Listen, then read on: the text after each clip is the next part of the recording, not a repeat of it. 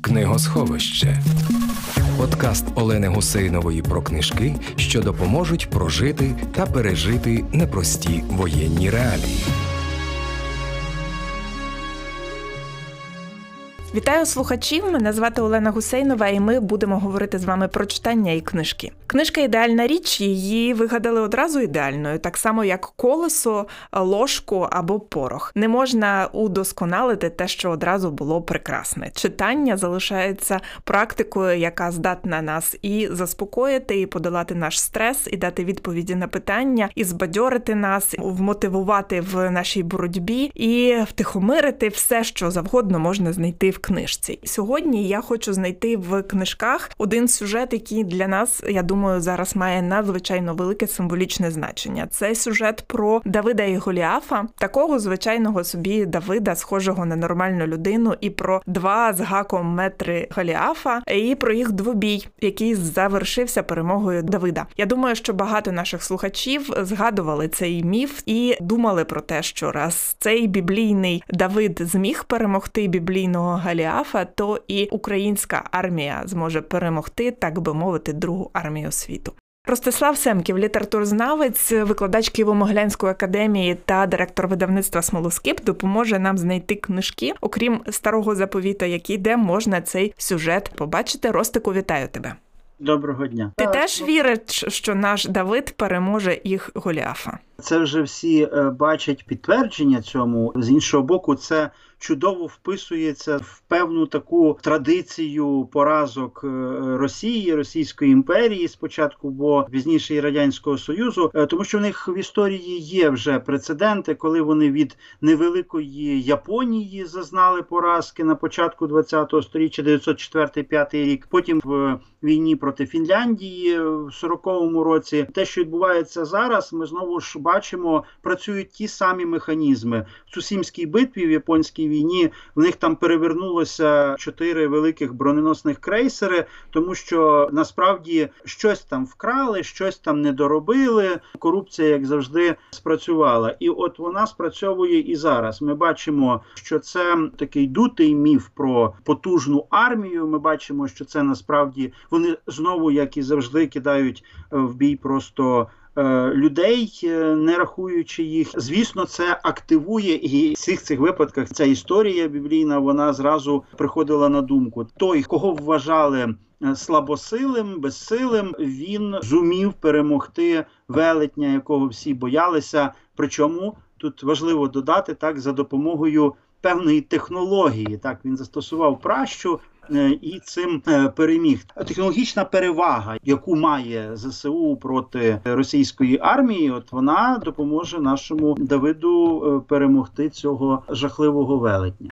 Давай порадимо слухачам, які книжки можна ще прочитати, щоб пережити цей сюжет, бо цей сюжет якраз дозволяє мобілізувати сили, якщо там сталося вигорання, ви без вихідних працювали, волонтерили, розлучені з родиною, дуже сумуєте, і вам хочеться, щоб перемога була вже зараз, зараз. І от в цей момент дуже добре прочитати такі Давидо-Галіафівські книжки для того, щоб дух знову зміцнів. І е, Ростислав Семків говорить, що такою Давидо-Галіафівською книжкою може бути бути книжка Три мушкетера Дюма. Тут навіть в ширшому сенсі фактично всі такі авантюрні романи побудовані е, на приблизно такому ж е, сюжеті. Так ми маємо когось, хто ну на попервах він не такий вже й сильний, але він потім у процесі свого змужніння, дорослішання, набуття досвіду він стає таким сильним. Та якщо ми почнемо перечитувати три мушкетери, до речі, це хороша ідея перечитувати книжки, які е, важливі книжки які читали колись в підлітковий час. Коли Д'Артаньян приїжджає в Париж, йому там за книжкою 18 років. Він зовсім молодий хлопець. Звісно, до нього всі ставляться скептично, починаючи від трьох мушкетерів і далі там до гвардійців кардинала, їхніх е, очільників там Дежусака, Рошфора. Ну і він стикається з Голіафом. Його Голіаф це кардинал Рішельє, потужний, фактично контролює всю владу. На початках він зверхньо ставиться до Д'Артаньяна. Він переконаний, що в будь-який момент він може його е, просто усунути. Там є оця така зустріч між Д'Артаньяном і Рішельє після перших успіхів Д'Артаньяна як мушкетера. Той його пробує переманити до себе на свій бік, але Д'Артаньян відмовляється. Ну і власне тоді можна сказати, починається оцей віртуальний двобій, який до кінця вже першої книжки, бо ми знаємо пізніше є там 20 років по тому, 10 років по тому наступні книжки. І всі ці книжки Рішельє нічого не може зробити з цим талановитим бійцем, з цим талановитим фехтувальником, стає все досвідченішим. Це Ростику, слухаю тебе і думаю, що ця книжка знову входить в конфлікти з російською тенденцією. Одна з таких масових розповсюджених ідей, яка циркулює, транслюється, це коли е, росіяни, російські громадяни говорять: ну ми ж звичайні люди, ми нічого не вирішуємо. Це велика політика, державні справи. Ми на них не маємо ніякого впливу. І для того, щоб знати, що це завжди неправда, достатньо прочитати цей роман. Та бо це звичайний гасконський 18-літній юнак, який е, не вважає, що щось не є його справою, і може отак от змагатися з кардиналом. Це такий архетип, який допомагає жити в демократичному суспільстві. І знову виникає в мене питання, куди вивітрився з свідомості звичайного росіянина цей художній текст, тим більше, що він так потужно міфологізований, зокрема і радянським кіно. Це просто знову ж система залякування. Дуже багато зараз росіян розуміють, що режим Путіна чинить злочин, російські генерали е, чинять злочини і солдати. Але цей страх паралізує, і вони не можуть нічого ні сказати, ні зробити, і переконують себе, що все так власне і має бути. Рухаємося далі. Другою книжкою ти пропонуєш роман Воно Стівена Кінга. Воно Стівена Кінга мені уявляється такою своєрідною трансформацією трьох мушкетерів, в сенсі того, що там перемагає дружба, девіз один за всіх, всі за одного. І ми те саме можемо сказати про воно Кінга. Ми маємо там компанію друзів, і вони стикаються з якимсь абсолютним злом. Воно персоніфікує себе, як правило, як е, клоун, та клоун з різнокольоровими кульками. За цим клоуном стоїть таке космічне, якесь абсолютне зло. Знову ж видається на початках. Ну ну що взагалі, що ці діти вони не мають шансів взагалі, бо цей клоун він власне тим займається, що вбиває дітей. Періодично там через кілька років він повертається в це місто і вбиває дітей. Така м, сила, яку видається на початках, вони не зможуть перемогти, але вони перемагають, і перемагають вони саме через дружбу, через взаємопідтримку, боротися плече до плеча. В цьому тексті ми маємо такий подвійний каркас, бо пізніше, коли вони вже дорослі, це зло повертається, і вони знову повертаючись. Об'єднуються для того вже дорослими, щоб його перемогти. Тут, як на мене, є ще один важливий нюанс: зло час від часу піднімає голову, воно нікуди не дівається, і проти нього треба об'єднуватися. І саме отак, е, об'єднавшись, можна перемогти. Ще ніхто не перемагав, коли проти тебе весь світ. Якраз в цій перспективі воно Кінга набуває от такого промовистого політичного звучання, хоча від початку там можливо його і не було. І останній роман, третій Багряний і Тигролове. Знову ж це той самий контекст, і те саме проговорювання тієї самої колізії е, слабкого когось, який перемагає значно сильнішого.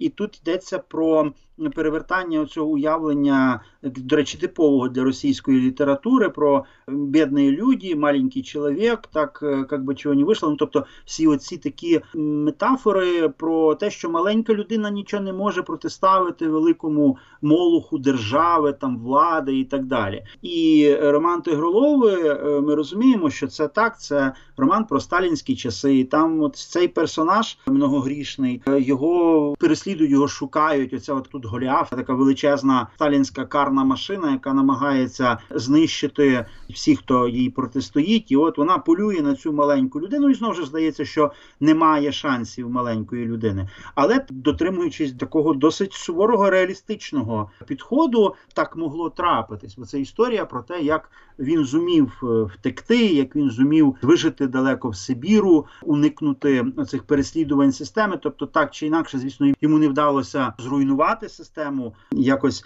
її побороти, але він поборов її принаймні тим многогрішний, що він е, вирвався з її лап і залишився при своїх е, переконаннях. Багряного в обох його романах е, ми в Смолоскипі видавали колись таку книгу, де обидва його романи це були і Сад Гециманський, і Тигролове. Він показує якраз, що і, і в тому, і в тому романі одна людина важить, і одна людина може протистояти тортурі. Вона може залишатися при своїх думках, вона може протистояти системі, вирватися від неї і залишитися у вільному світі. Я знаю, що зараз вже не можна купити цю книжку, але ми чекаємо переведення. Але натомість можна придбати, знайти публіцистику і біографічну книжку про Багряного. Правда, Так, ми видали великий том публіцистики Багряного, і ці ці колізії він проговорює дуже чітко. Фактично емігрувавши, вирвавшись з лап радянської системи, він продовжував все життя боротися, хоча здавав публіцистикою,